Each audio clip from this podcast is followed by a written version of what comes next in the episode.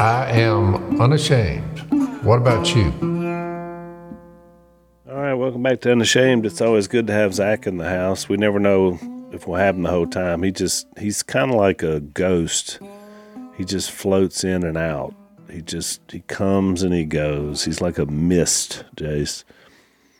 Yeah, it's kind I of was- a I was there yesterday. Diva-like status. Yeah, you were there, but we were having a discussion. I notice you, you usually tend to fade out right after a really strong, you know, point or you really make a case for something that's really strong. Then you're just, before we can rebut or Well, he was kind of comment, then he just, was he was kind of taking, you know, me on yeah, about whatever it was, right. and then he's like, I said my he said his piece, and then he's like, talk to the mic. I, I wasn't taking you on. I was just, I was just uh, giving a, a word of caution not to move Yeah, yeah, quickly into word. Gnosticism. That's all I was Well, doing. that- Not- I wasn't I taking mean, you on. I gotta look this up. Let me see if I'm getting. There's any your word Gnos- of the day, Yeah. Jace. Nice. And Can you use it in a sentence? It starts with a G, so don't be yeah. don't be fooled there, Yeah, Jace. That's a silent G. with- Now, who in the world knows what Gnosticism means? I know what it means. Do you? Yeah, Well, what is it? Oh, look, I'm I'm starts I'm with a type- G. Look, I'm typing it like I'm a, I'm sending it as a message, and I was like, "There's nothing coming up." I was sending G- Gnosticism a message. What would what would be the message that Gnosticism needs to hear? G N what? O S T I C I S. Look at there, it came up. Oh man, long definition. Mm-hmm. Oh, Actually, thi- it's, I think it's very apropos for what for this for where we're fixing to go in this. Now, book. whoever wrote this, because this is not inspired. This is coming from the internet. Why is that funny? I just thought it was good. You said it wasn't inspired. I thought that. Well, these people, our world, you know. I get a message every other day. e- Yes, my account, my Twitter account has been hacked. Let me just say that. I'm not even Let- sure when this Let's keep released. that going because we've Yeah. been talking about that for two weeks. Yeah. and I'm getting hammered on Twitter. People are like, "Your brother." I, Like, I don't know about the computer. They're like, dude, I ain't paying six hundred dollars for that. You know, would you do it for five? I'm like, it's not me. It's, not not, him. Me.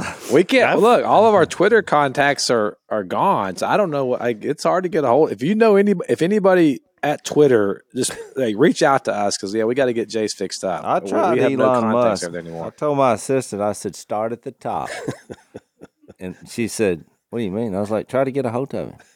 Tell him you're you're Because every once in a while he'll just randomly answer. Well, that's what I said. Yeah. So I don't know. I'm waiting Well, on the call. uh, somebody somebody told me this is true. Somebody told me that they got Elon Musk's cell phone, and they swear it's his, it was his actual cell phone, and texted him about this particular issue and never got a response. So I don't know. They also uh, they also said he changes his cell phone number every six months, so it could be an old number. Oh, so we I- did but it- I- I theoretically send move. him I a used to do that text saying, We theor- yeah, he has. Yeah, okay. We have a Well, number that has been reported to have been. Elon Musk phone number that has been te- that someone text one of my guys texted him and said, "There's the here's the situation." And to our surprise, he did not respond. I'm sure Elon Musk was thinking, "These people, who are these people? I people?" don't know. I thought he might have been a duck hunter. I don't know. Maybe not. No. So uh, this Gnosticism, or do we want to do this? Yeah, I didn't yeah. know what it was. I, Yeah. I, I mean, who's who, No, I think it's important because I think we're going to wind up there. Because I, wanted to But is on, this a current thing? yeah, because it actually is going to People are are Gnosticisms, or what? It, Well, what, it- would they be? A Gnostic? Gnostics. Gnostics. They'd be Are they Gnostics today? Well, Yes. it's not, yes, their Oh, so there are Gnosticism's people- still around. All right, well, I mean, they wouldn't it call them. Yeah, they probably wouldn't call themselves Gnostics, but Gnosticism is Yeah, alive I've and well for sure. I mean, Yeah. at least Oh, the remnants of it of the of kind of that way of thinking. This just says a prominent heretical. So I guess that's the Heretics. adjective of heresy. Yeah, heretical movement of the second century Christian church. Mm-hmm. partly of pre-Christian origin. Hmm. It teaches that the world was created and ruled by a lesser divinity. And I mean, they have a word I don't know, the demurge. I don't even know what that is. Uh, that Christ was an was an emissary of the remote supreme divine being. I mean, they're using words that I'm not really. Uh, something about knowledge of whom enabled the redemption of the human spirit. Basically, I don't they, even know what this means. basically they were saying he wasn't really God in flesh. Well, thank you. Was the that's if you, you know it, you're, but- if but you're way- into well- something that when you read the definition, you're more confused. Then I uh, okay. I mean, just get it to a bumper sticker. they didn't believe well, the- God what- the- came in flesh. Well, not necessarily that. It could be um, that the spiritual world is inherently good, and then the physical world is inherently bad. So there's this dichotomy of spirit versus physical. Spirit being good, uh, physical being bad. so he couldn't be that in was flesh because flesh. Well, was they bad. probably get that point where the because the Bible says uh, the works of the flesh. right. Well, Yeah, he couldn't. but he's talking he about the sinful nature. It's not Right. That's not. Yeah, he's not talking Mm. about the physical. Well- like you, you, what God made is good, and so like uh, I got a book back here on my shelf by Nancy Pearcey, where she elevates the uh, position of the body. It's called "Love Thy Body," um, and it's it's it, the, the the true Christian uh, principle would be that it's an elevation of the human body. Like we like uh, the Christianity doesn't devalue the physical; it elevates the physical. And to be human is to be physical right? I mean we have a body with a spirit there's a bodily resurrection there's going to be so my point was i'm only not not that you were disagreeing with me i was just when you went to romans 8 But when do you started when you about- started talking about Gnosticism, I just my brain just stopped working. but now we can clarify this for yeah we clarified you know yeah, because I'm like, what? What did what did he call me? You know, it's, I feel like that. What'd you call me? but but you're you gonna, but you'd be surprised listen though, you'd be surprised that i'm telling you and as soon as this episode airs you're going to read the comments and you're going to be surprised at how many people that listen to this podcast they know the term gnosticism Well, you're You- going to be you would be surprised. Let me give you a surprise. I will not be reading the comments. so surprise. I will read the comments and I'll report back. surprise! Surprise! We got all kind of surprises, and it's not that I do. don't care. I just, I really just don't have time. I'm literally leaving here uh, On a jet plane. on a jet plane. It's funny Wow. because it's the it's the third Tuesday in a row. So th- I just thought about this. So three three Tuesdays ago, Dad was leaving on a plane, which is the most unlikely, but he was. hmm And then last week I left on a plane, and then today you're leaving on a plane. And I'm cutting it way more thin than y'all. well, actually, I was on the same flight you were on last week. So yeah, yeah. But you can make you. Where are you going, Jace? So uh, I'm going to the East Coast. Yes, I can. Al- you can always generalize everything, He can he can talk in regions. but we're actually going to do regions. Two episodes. Uh, that's the plan.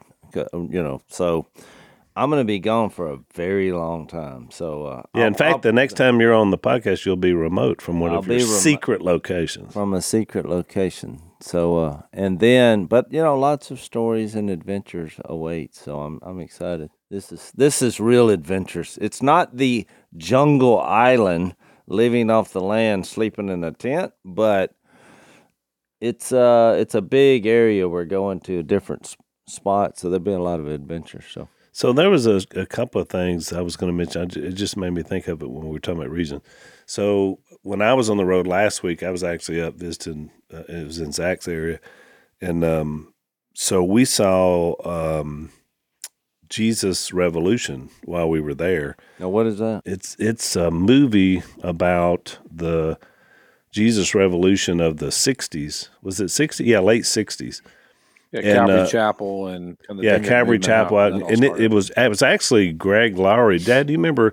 You and I went out to California, maybe fifteen years ago, and we went to Anaheim Stadium. And Greg Laurie is the pastor out there. He did a Q and A with you right in the center field I remember that. in Angel Stadium. A little bit about It was forty five thousand people. That's what I'll never Yep, forget. yep. I led the opening prayer, and then you did a Q and A. But he was a fantastic guy Yeah, he was. and he has this crusade does. Well, it was his story of conversion, but it was set in this whole revolution of all these people coming to Christ out of the hippie movement. Hmm. And the movie was fantastic. Zach had mentioned it a couple of podcasts ago, but I had not seen it. I was moved to tears. I would say three different times. One of them was when when Greg Laurie, the the who now is a pastor and has led many people to Christ, was baptized himself. And they had this, uh, they call it Pirates Cove, this cove out in California that's set up, and they were doing all these baptisms. And it was really amazing because it was all these hippies who were, you know, all this drugs and rock and roll and trying to find themselves, you know, trying to find the freedom of the 60s. And the whole idea was they were searching for something. And of course, they were searching for God, is what they were looking for, but they didn't know what it was. They didn't know what they were looking for. Well, you know, they found him. Eventually, a bunch of them did.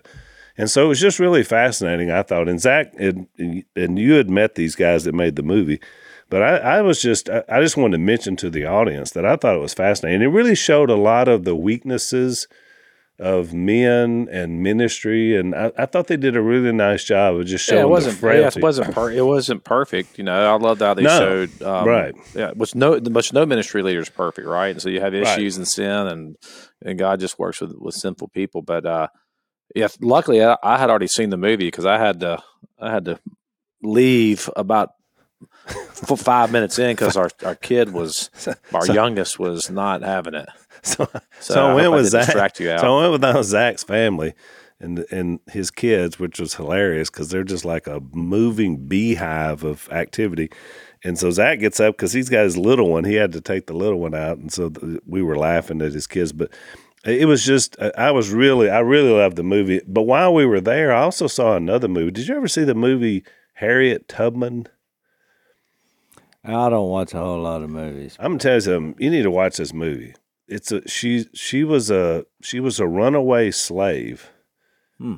and what fascinated Yeah, me powerful. it's very powerful and she and so she's basically set up she was one of the main uh, people that set up they call it the railroad of runaway slaves where she would go in and then help people escape to the north and she was one of the main people that did it but what what got me about it was I had always imagined in my mind that she was somewhere in the deep south doing this but I, did, I guess I didn't realize that you know the during the Civil War. I mean, it went all the way up to Maryland.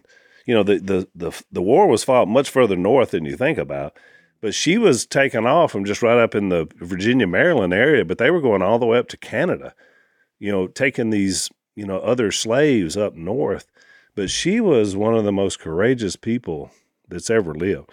And it's her story. And so Lisa and I just happened to catch it while we were up there visiting Zach. And we were we watched it one night and I was I just I had not seen it and I just thought it was really really a powerful story. I mean her her story was Yeah, the incredible. Mason the Mason Dixon line actually goes through New Jersey. So the southern tip of New Jersey was below the Mason Dixon line, which is incredible to think about. So that was going on all the way up that up, up that far north, not just in the deep south. But yeah, I mean those are those are both two incredible movies. Jesus Revolution um, is doing very well. Um, I mean, I think it's, it's what a bright spot, you know, in kind of media right now to to see that kind of movie do so well. You know, speaking of speaking of movies, uh, you know, And by the way, Jace, I- I the was guy that plays Jesus in it is I mean the guy that Chosen plays guy. Jesus in The Chosen is is he's one of the main stars in this movie. Oh, really? I Yeah. met him. Yeah. I He- like that. yeah, and they've got uh, Kelsey Grammer is in Yep, he's in it. it. Um, who is that? He played guy that he used to played- play uh, Frasier Cheers,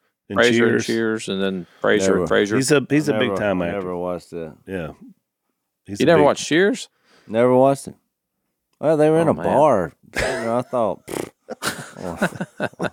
well, I bet I'm going to Ted get some advice there. no, I never watched one episode. I loved Man's Frasier. got to have his I didn't, morals. I didn't really watch Cheers, but I loved Frasier, which was a, a sequel of Cheers. I, I love that show. I heard a guy. I almost watched it one time because we had a guy at our church. He got up and recited the song Yeah, that they sing. everybody knows your name. You know, I wasn't real sure what his point was. So I got the idea for this keeps ad because I I realize they've been I think the longest tenure for ads. I think so. They've been with us from the very beginning, which right, we're very here- appreciative. So what I think y'all are to do is is Zach, you and Al, since y'all are the two with hair problems, is y'all could do a commercial. you know, and it's like it's like a version of that that commercial they re- they've been running for like thirty years. You know, when the woman's like, "I've fallen and I can't get up." Yeah. You could be like, "My hair is falling."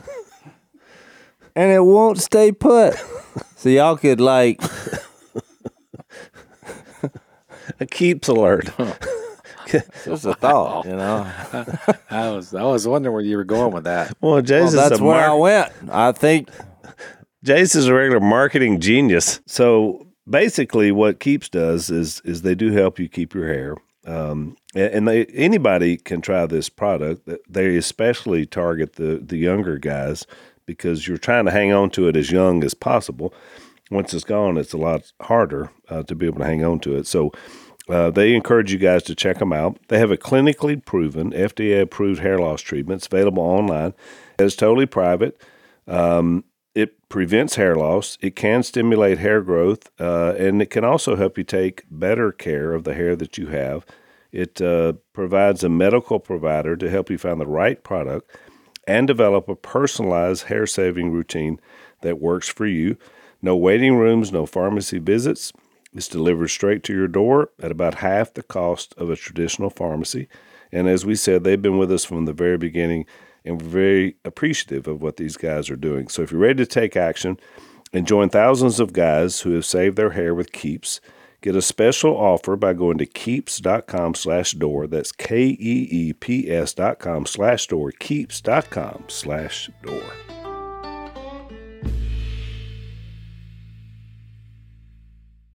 he actually I remember that exact thing as one of our elders. He was talking about how that he was it was a description of what the church should be, but it was Yeah. about a bar. well, that's what I thought. I thought Yeah. I, I got lost in translation because I hadn't seen the show. I still remember that too, which actually is a pretty good illustration. If you and I both still That's remember true. that, It was- is true. I do remember that. I that. do too. well, and, and I I, thought, remember, I remember that. I remember that too. I, I thought I if you're going to sing, sing. If you're going to preach, preach. But you know, I mean, you know what? The, But you can't do both. well, I just because he was saying, I was just go ahead and just, you know, sing it. Fly, fly me over the moon. I wish I had the lyrics to it now. I interrupt you, Zach. What were you saying about movies?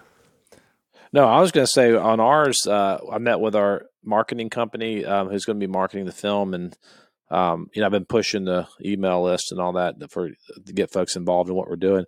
But they um, they've worked on a lot of Christian films, and they're like, man, we've never seen an audience this fired up. The amount of emails, uh, the amount of people that signed up for emails that want to be part of helping us launch. So I, I, I did want to thank uh, the Unashamed Nation for you know signing up at theblindmovie.com because it's been overwhelming. I mean, uh, it's it's really helping us uh, meet with distributors. They're like, wow, you guys have a very loyal, um, excited group of people that want to back what you're doing, which always helps. So I did want to take a moment just to thank if, if you have signed up um, to to get um, information about the blind and how you can help us get it out there.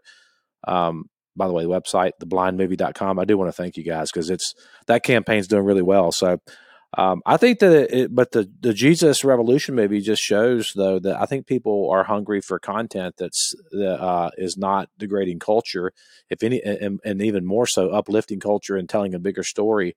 You know, the gospel. I thought they did a really good job. It was filmed very well. Um, you know, so I think it's an elevation of kind of what you know the kind of stories that the church needs to tell. You know, And it seems to be now, I don't know, maybe maybe COVID and post COVID that that faith movies and uplifting movies are definitely showing that they can make money and, and compete with, you know, Hollywood movies and kind of the typical genre stuff. And chosen uh, Dallas and those guys have shown with, by, by putting these the chosen deals on big theaters that they can compete. We can compete. Yeah, but you know what? Though the thing is, the sad thing is though is, is that you have to kind of go around the apparatus to do it. So yeah, like, you do. You, yeah, we don't you know, get a fair you got- shake. You yeah. have to. No, we don't get a fair shake. I mean, the chosen had like they have a like a, a, group of people that said, no, we're going to support this and be behind this, and we're going to go download the app. We're going to. That, that's why our, our email campaign is so important because you have to have uh, you have to come to the table if you're coming with a story about faith. You have to come to the table with a group of people and say, hey, here's here's who's coming to the table with us, or they won't take you serious. And I'm hoping that through with every success that these kind of movies have or this kind of content, the more the more success that we have in the marketplace, it's kind of forcing the discussion, you know, with with the people who own the apparatuses, the distribution models. Um, I mean, it's I think it's a big deal even beyond just the story of redemption. It's about you know our information about Jesus is consist. I mean, constantly the devil's trying to throttle it and and stomp it out.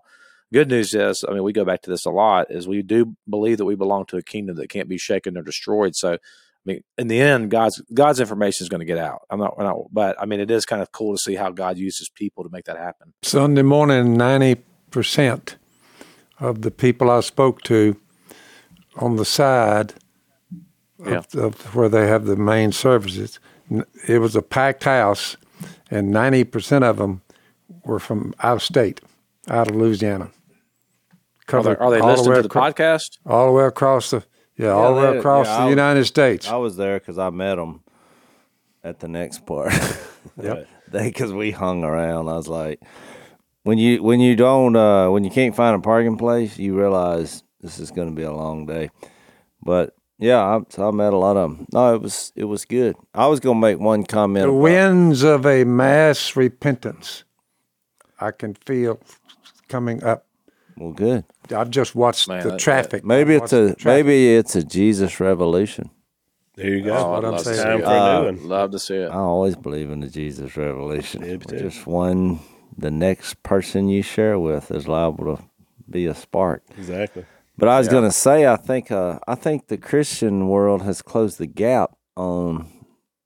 I mean, let's face it. There's a reason uh, Christian movies didn't do very well, Yeah, and it was because they weren't very good. that's exactly. But now they, I do think there there's some people out there putting some money in it and just Yeah. putting heart in it and trying. And the on the other side in the culture, you know, the movies. It, I think because the arrival of the streaming industry, the the the uh, amount of great movies are just slim now.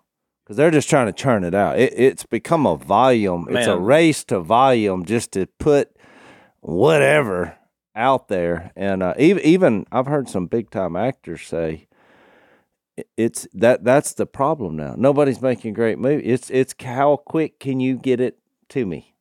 We want it. well, and and that Well, was not my, just that. It's not just that. How many times? When think about this, when when you when you've heard, how many times you heard this phrase in the business? It's just too earnest. You know, it's like that's like anytime you do something that's wholesome or good, then it's like, oh, it's too earnest. And it's I think it's it's not just quickness. It's I don't think they like the kind of content that that we would what we would want to see in the world. Which is why I mean that's why I go like when Al went to the movies with us. Um, I mean our whole church was there. I mean, I'd say you know we filled up half the theater with with people from our church, and I mean, I want to support any kind of content that's coming out like that. I mean, the chosen, Jace, you've been a big part of the, of supporting yeah. the work Well, that that's what I'm those guys saying. are Well, doing. But the But my- gap has been closed, is what I'm saying. I mean, like the world is. Oh, no question. Some of the actors, uh, my son was telling me this that that you know he was I forgot which actor it was, but he was saying the reason that movies aren't as good anymore is he's like we don't go to locations anymore. It's, it's all and I mean he he was quoting him saying this is about going in the studio and and just pumping out as as much stuff as you can pump out. They're paying you astronomical money just to do shortcut versions of it. And of course, you know, when you don't have Jesus as your as your center and you're coming up with all these ideas, I mean, once you you get away from the top 30 ideas out there, and, and I think that's why the gap has been closed. So, to, but point. To your point, I knew a little bit about some of the principles in this story, but I didn't know a lot about it, and I didn't know a ton about this revolution that happened in the '60s. I knew about the era, so I, I went into watching this film not knowing a lot about it. It was visually very well done. The acting was very good, but I'm telling you, I mean, I watch a few movies. I haven't watched a movie where I was moved to tears on three different occasions, maybe ever. I'm saying I'm watching a movie and was moved to tears three different times. I mean, I was trying to think, when's the last time that happened?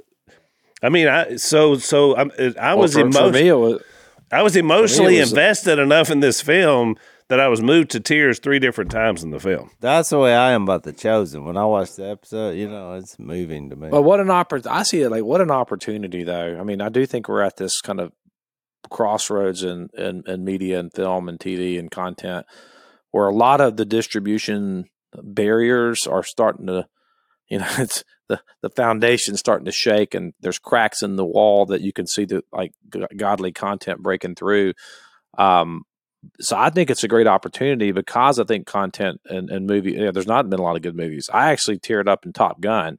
I don't know why. It was like I, I think it was, a like good, nostalgia. I thought that was a good Yeah, I did movie. too. Yeah, that was a good movie. But that they're rare these days. you know. They are rare. it's You know, rare, but you but you're in there and you're just like a movie where there's like clear good and evil, and it's like you know, it's like man, this just like kind of took me back, you know, to my childhood.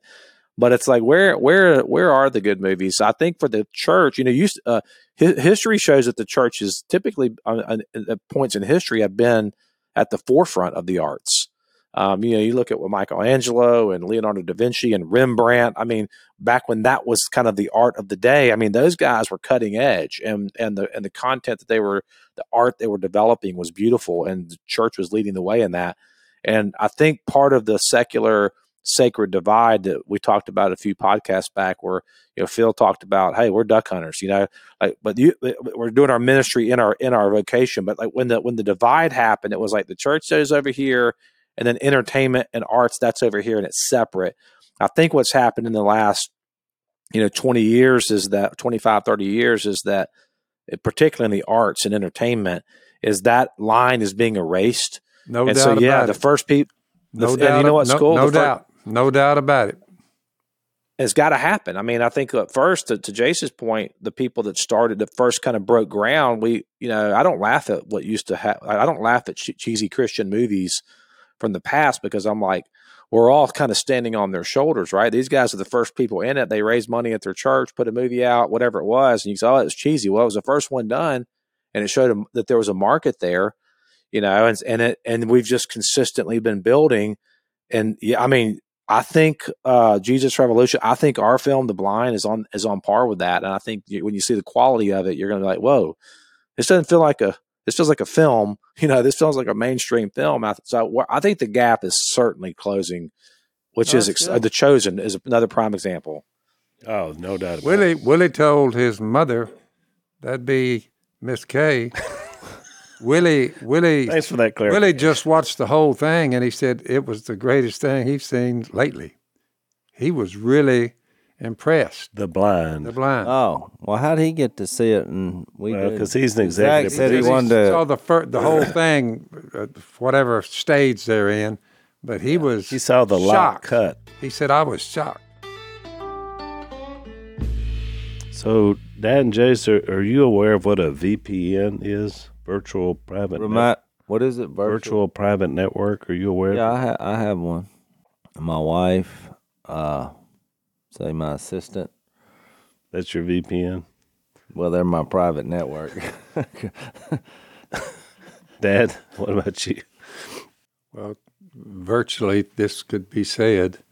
Virtually, it could, but I don't mess with virtually, just virtually crap. You know, I don't want to be crude in I it. think I, I think it's the safe when to I'm say. talking to you on the phone, are you there? But I'm virtually here, and I'm like, yeah, that's what I I think it's safe to say these two don't know a lot about it. Zach, Zach, you know about virtual private network, though, don't you? I do. Yeah, I use one. The rest of the world understands uh, that uh, it doesn't make a lot of sense. What happens is when you search on the internet, um, that the there are a lot of companies out there. As you search, they are now eavesdropping on everything you're searching for. Is that right, Zach? Oh, they're studying your every move. You are you are under a microscope, and they and they do it so they can come back and market you, sell your information, sell your data, sell your idea. I mean, it, yeah, it's a yeah. That's why I that's everything I do is through uh, ExpressVPN. I, I have it on my on all my stuff.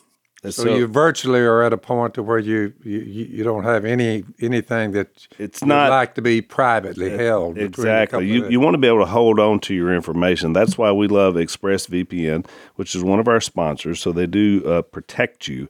and uh, they handle your private data and they keep it personal. So that's why we like these guys.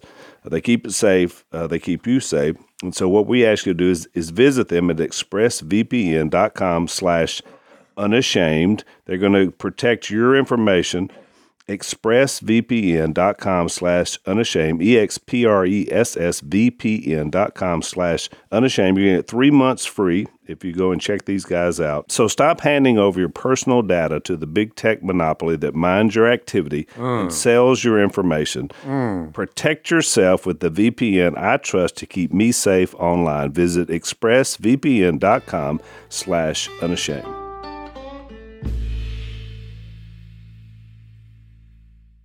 Which- is kind of weird because he got on stage and uh, and and he's an EP on the project, and the first thing out of his mouth was, "I haven't watched this movie yet." so it was it was the first time he had seen the that cut. He had saw an earlier cut that was really rough, and so I think he was very surprised at how far it had come. You he know, was. and, uh, he was. yeah.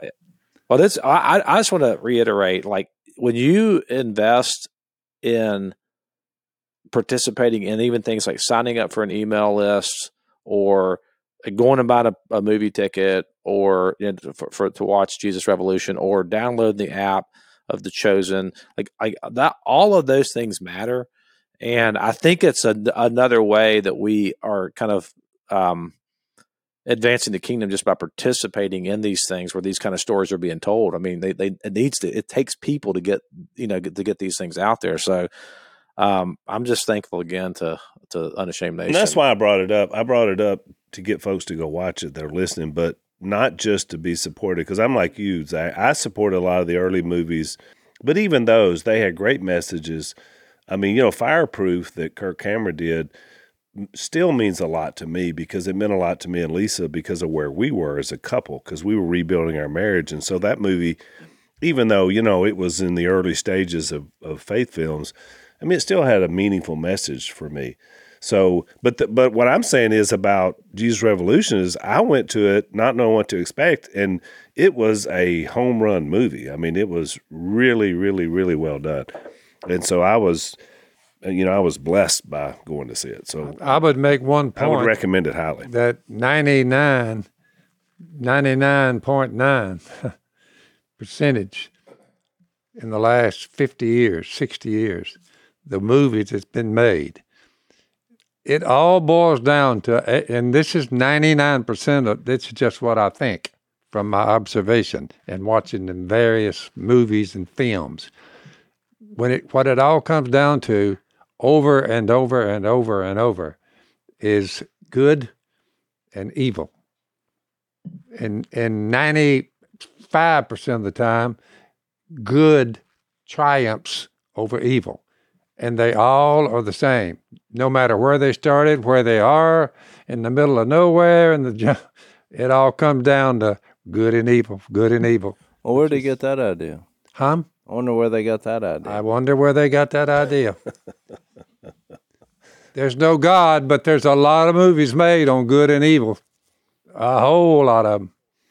Uh, well, yeah, I think a lot of people don't realize how much of the way you view the world and what you consider to be the good life, how much of that, like the reason, what we think the good life is, is tremendously shaped by the content that we consume. I, I mean, it really is. So you think about what what's the importance of telling. Um, I read one guy said it's not telling a better story; it's telling a bigger story. That the gospel is a bigger story. It is better, but it's a bigger story. It's transcendent. So what, what why does it matter that we tell these stories in, in the way that we're telling them? Because it's this is a medium through which people kind of develop their view of the world. And so if the church just says, "Eh, we're not going to really participate in that. We're not going to go there," then we're Mm. giving the most powerful medium over to the evil one to say, No, "No, you I'm can telling you- this All you have to you do is what. I do. I watch Matt Dillon on a on a uh, concurring yeah. one after the other, and you say, "What did you learn from all these Matt Dillon shows?" Because they they churned them out by the hundreds and At hundreds. this stage, have you not seen them all? Huh? Have oh, you? I've pretty well seen them all, and and what what I what it what it always is the same thing. The wages of sin is death, and there he comes right there, Matt Dillon. He's get, going out there to, to punish the wrongdoer, and I mean, it's a it's a shoot 'em up. I guess I'm gonna have to watch an episode of that. But look, don't ever doubt it. That's, I mean, the, you're right. That, but I just experienced it again. We were in North Carolina. It's interesting, Zach, because I'm driving from where you are over to Raleigh. So I passed the sign that said Mount Airy, you know, as I'm heading that way. And immediately I thought of Mayberry, you know, and Andy Griffith because that's the the actual town, you know, that's based on. And so as I as I passed that sign, I thought about it. That that show was made Oh, what I, I still watch that. show. 60 or 70 years ago Love that. when that show was made and you can still see it right now if we found a television with all the channels we could find Oh wow, andy griffith I've watched Oh, yeah. it. I've watched it. I'd say uh, in the last ten days, I've probably watched it five times. and anytime you turn it on you can sit down and watch it right it's it's engaging it's funny it's i mean it still has application 60 and 70 years later What do you think about it? Duck Dynasty? Didn't stay long, five six years, which is pretty lengthy and those kind of stuff. But if you just looked at it, you know, it was just a picture of, of a family of faith. They had some more coming up. Several families, the family shows, you know, Cameron, Kirk Cameron, and them. They they had this little faith show, and they usually lasted seven, eight, four, five, six years, and they thing of the past. Right. They, I mean, they come and go. So this is my point.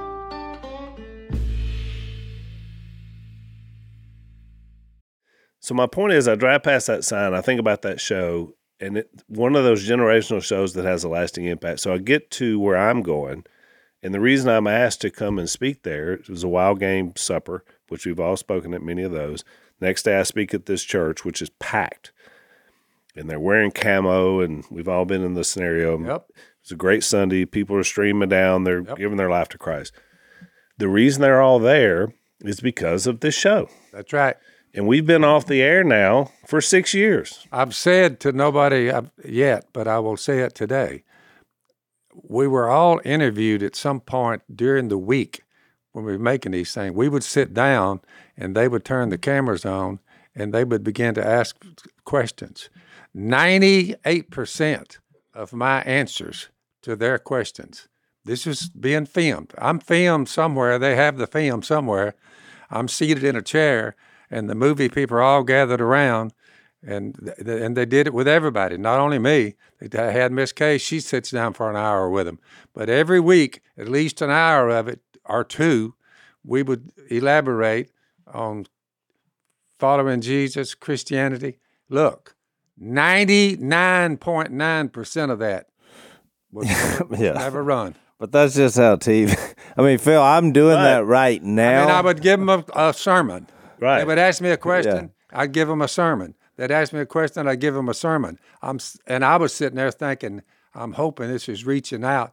But it was, Yeah. though, Dad. But look, the, well, the you fact that Very little of it being shown. but the fact that none of that made it didn't doesn't matter in the big scheme because it does make it because six years later I'm in North Carolina speaking, you're in Mississippi. and they speaking. just got a little bit. They I just mean, got a what I'm little bit. is- I'm it- doing a TV show now, and I'm still doing those same interviews. I'm doing it way more than an hour a oh, week. oh, I know it. And I know what you're going uh, through, so Jay. it's still they're- working. They're they're like you know they're they're Good luck because I didn't lay a glove on them. Well you did they're- lay a glove They're building an episode, you know, so you're they're not going to put your mini sermon in there. No. Um, to Zach's point, the medium is so powerful. So I'm meeting these kids, Dad, at this event. These are kids that are too small. They're too young to have watched our show. And so I was like, well, how do you know about this show? You know what they said? We just started watching it Yeah, rerun. this year in reruns. Well, I wanted to read this. it's I've like been- Andy Griffith. It just starts all over again. I would ask Oh, them. I would ask them while I was talking with them. I said they would ask some crazy question, you know, just low down, sorry, and I'm trying to put a spiritual twist on it. But I would say something like, "Where, where, where are you from? You, you asking me these questions? Wh- What's, what state are you from? He said, California. I said, California. That's why I'm getting this information. I am. Yeah. So that's why this thing is turning out to be a bunch of bull crap. But Phil, you Oh, were where are you from? New York but City. I Phil, said, we yeah. were we were doing a TV show that you were oblivious of the plan of the actual when show. When the redneck world met, you know, California. Well, let me let me read this, Phil. This is uh Second Peter. This I think this is where we actually left off, but I think it applies to what we're talking about.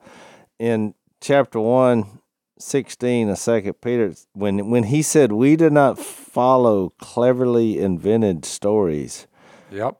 which is basically what movies are. Yeah. Oh, no doubt about it. And so it's like he he was very clear on that when we told you about the power and coming of our Lord Jesus, but we were eyewitnesses of his majesty, which is I think that's the number one accusation to what we're involved in is oh this is just something made up. I mean, of course people will say, well, yeah, this is the inspired word of God. Well, how do you know he just didn't make that up when he when he said that? But I think those who are searching and who are open minded, once you start reading this book, I mean, there's a reason that it's been translated, I think, into 700 different languages and been the number one seller for how many years? Every year, Every dating year way since the printing press. Yeah. I mean, that's, uh, and it's just a book. Yeah. So, and there are shows about it, and there have been movies about it. But, and what I mean, by Many just- shows. just, a book. How many books have been written? I mean, And then we've theorized for many years, Chase. You, you, the leading one on it is that every main idea and thought from almost every successful movie series and whatever on all these thoughts have come from a biblical narrative on No the, doubt. And then when you get into the commercials, I tell you, and look, I got a lot of a lot of people that are that are following following my idea now because every time you know they they see some a commercial whatever that uses a godly principle, you know, they let me know. My friends are like, "Here we go again." You know, I mean, from Angel Soft toilet paper to to you know eternal eyeliner. to Forever 21. There's actually an eyeliner, which I don't even know what that is, but some of our lady listeners will. That they it's eternal, eternal eyeliner. What does it mean? What does it even mean? You know, Forever 21. Grasping at oh, straws. Oh, wait, I forgot. They went bankrupt. Uh, Yeah. I guess 21 isn't forever. Wow. Yeah. What happened? Until until chapter nine bankruptcy. Yeah. I was going to be 21 forever. So, you know, if I wear this underwear, I'm going to be, you know, forever 21. No, not going to happen. You're going to get into your 50s and your si- Lord willing. Seven, and then at some point you got to deal with reality. That that's why we we spent the whole last podcast talking about what does it mean to to find this eternal kingdom. This is not a marketing campaign. Peter was like, I'm not trying to give you some marketing campaign where, oh, we came up. These are actually principles that we saw. I mean, to go back to what he saw with the transfiguration, he was talking to a couple of fellas that hadn't been on the earth for a thousand years. I mean, that this is, he's like, I'm, I'm an eyewitness. And when you look, you know, look at Josephus and some of the other historian writers that, give give i mean none of this is contrary in our history books to what they did. I mean it it only validates what they saw. I mean here read it. Try to disprove it. I'm telling you you're, you're going to have a hard time doing that. That's Oh, that's why you. it is the number one book and will continue to be so. Because what if it's really true That's a good point. what if this is really true? Which he goes down to verse 19 and he's like, because a lot of people say, well, how do all the prophets and how do we know this is valid and this is reliable? And I mean, I think Peter makes a very resounding argument. He says, we have the word of the prophets made more certain, and you'll do well to pay attention to it. So these are the I'm assuming my take is these are the prophets that were prophesying about the coming Lord and Savior Jesus. They you can go to the Old Testament and read prophecy after prophecy after prophecy, and then you can read multiple times where Jesus said to fulfill prophecy, I will do this or I will do that. and what Peter is saying, I mean, if you want to check back into his history, he, he certainly didn't start that way. Jesus proved it to him. exactly. He, he was saying, He's making- what you're saying you're going to do, die for the sins of the world and be resurrected three days later. He looked around at the rest of them, and they were all looking at each other like, I, I don't know what he's talking about. Yeah. Peter said, That's not going to happen. I mean, he'd been on both sides of this thing. Well, he's making the distinction between the ones who have invented the stories versus the stories that have been around from the very Right. beginning.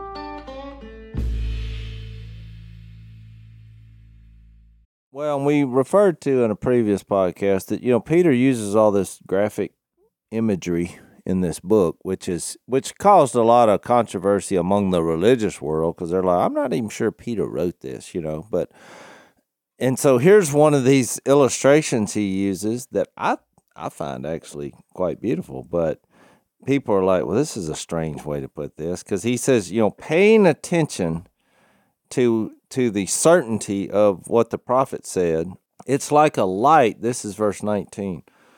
It's like a light shining in a dark place until the day dawns and the morning star rises in your hearts. Above all, you must understand that no prophecy of Scripture came about by the prophet's own interpretation, which is one of the accusations against the validity of following Jesus. They're like, well, these, these these people just made this up. This is all just kind of like a bizarre movie script, which he's saying the exact opposite. He's like, we didn't make it up. And the prophecies came true. Jesus fulfilled them. We saw what we saw, and we're writing writing it down. And the more certainty that you are that these people were being carried along by the Holy Spirit, which is what he says in verse 21 For prophecy never had its origin in the will of man, but men spoke from God as they were carried along by the Holy Spirit. I mean, what a thought. Which I always thought that picture he painted with the light and the dark sort of goes back to the transfiguration reference, kind of that, that brightness idea.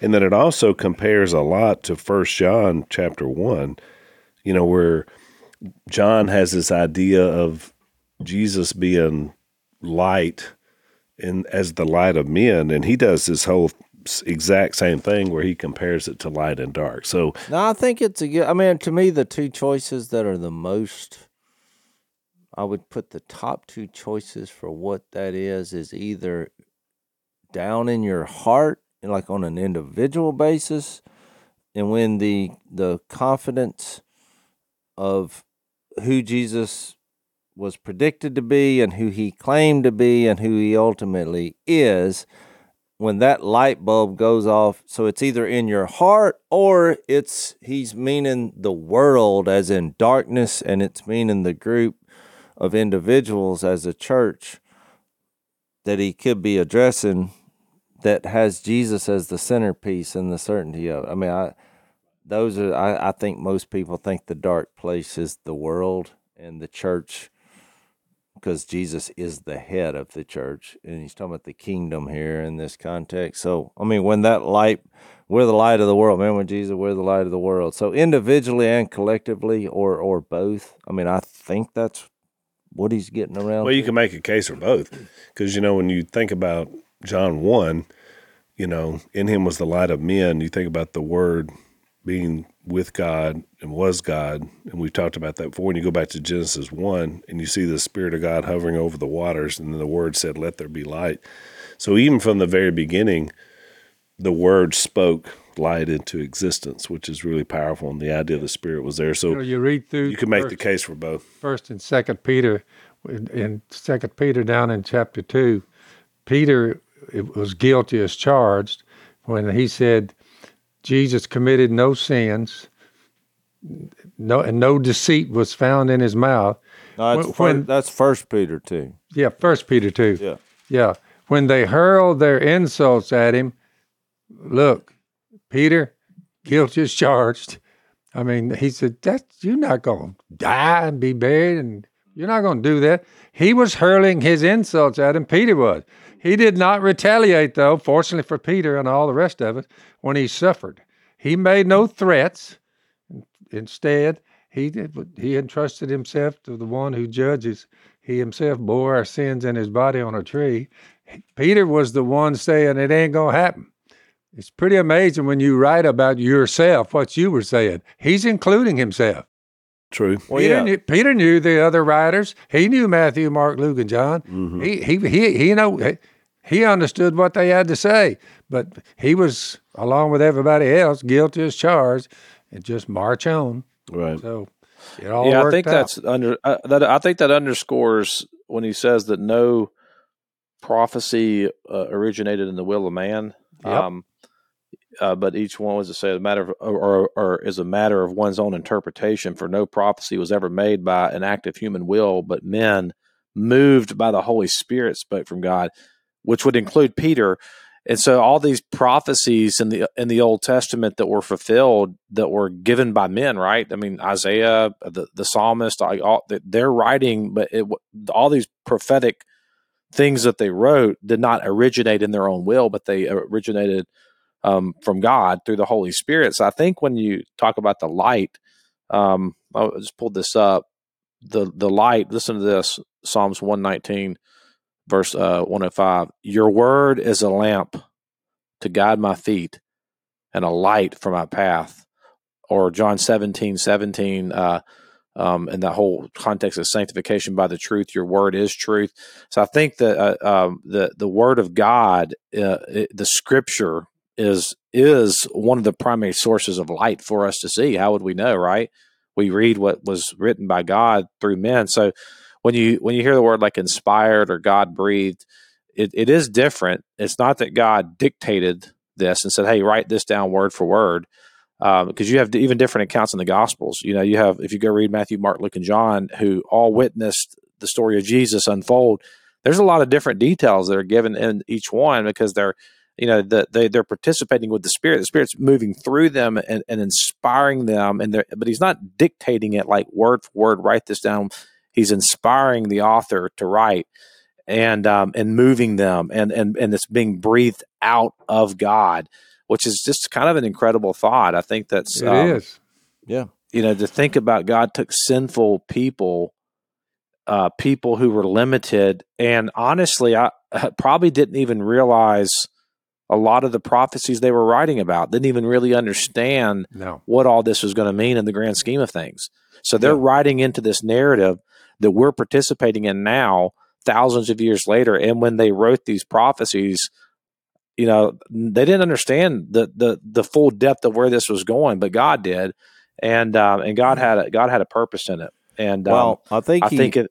Go ahead. Go ahead. The the writer I just- Zach, I- while, while you're there, down in the, the first chapter of First Peter, concerning this salvation, the prophets who spoke of the grace that was to come in, come to you, searched intently and with the greatest care, trying to find out the time and circumstances which they were living living out at the at the time, on which the Spirit of Christ in them pointed when he predicted the sufferings of Christ and the glories that would be that would follow. It's pretty amazing. Yeah, but if They- you they- if you were- get off on this though, yeah, if you get off on this though, you, you, this is the thing we can never bend on, and, and uh, we can never bend on the fact that that the final authority is not with uh, with us. It is with God's word, with His Scripture. It is inerrant. Yep. It is holy.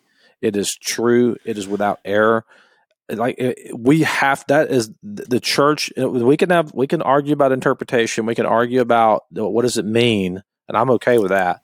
But once you leave this as the authority, and you put humans in charge of getting to dictate what truth is, then that is that to me that's that is the end of of of that is where deconstruction begins and ends is when we get away from the authority of the word of God because it is it is his word and it's his Yeah. Communication. correct. Well, that's what happens revelation to in uh, that's what happens in chapter two. I think that was the thought that he was having when he was writing this, because because the next phrase in chapter two is there will also be false prophets among you. You got that key word, but. All right, we'll get to that in the next podcast. Before we do that, we'll discuss a little bit more of this uh, idea of prophecy in our overtime segment. BlazeTV.com slash unashamed if you want to come with us in the overtime and talk a little bit more. Thanks for listening to the Unashamed podcast. Help us out by rating us on iTunes. And don't miss an episode by subscribing on YouTube and be sure to click that little bell to get notified about new episodes. And for even more content that you won't get anywhere else, subscribe to Blaze TV at blazetv.com slash unashamed.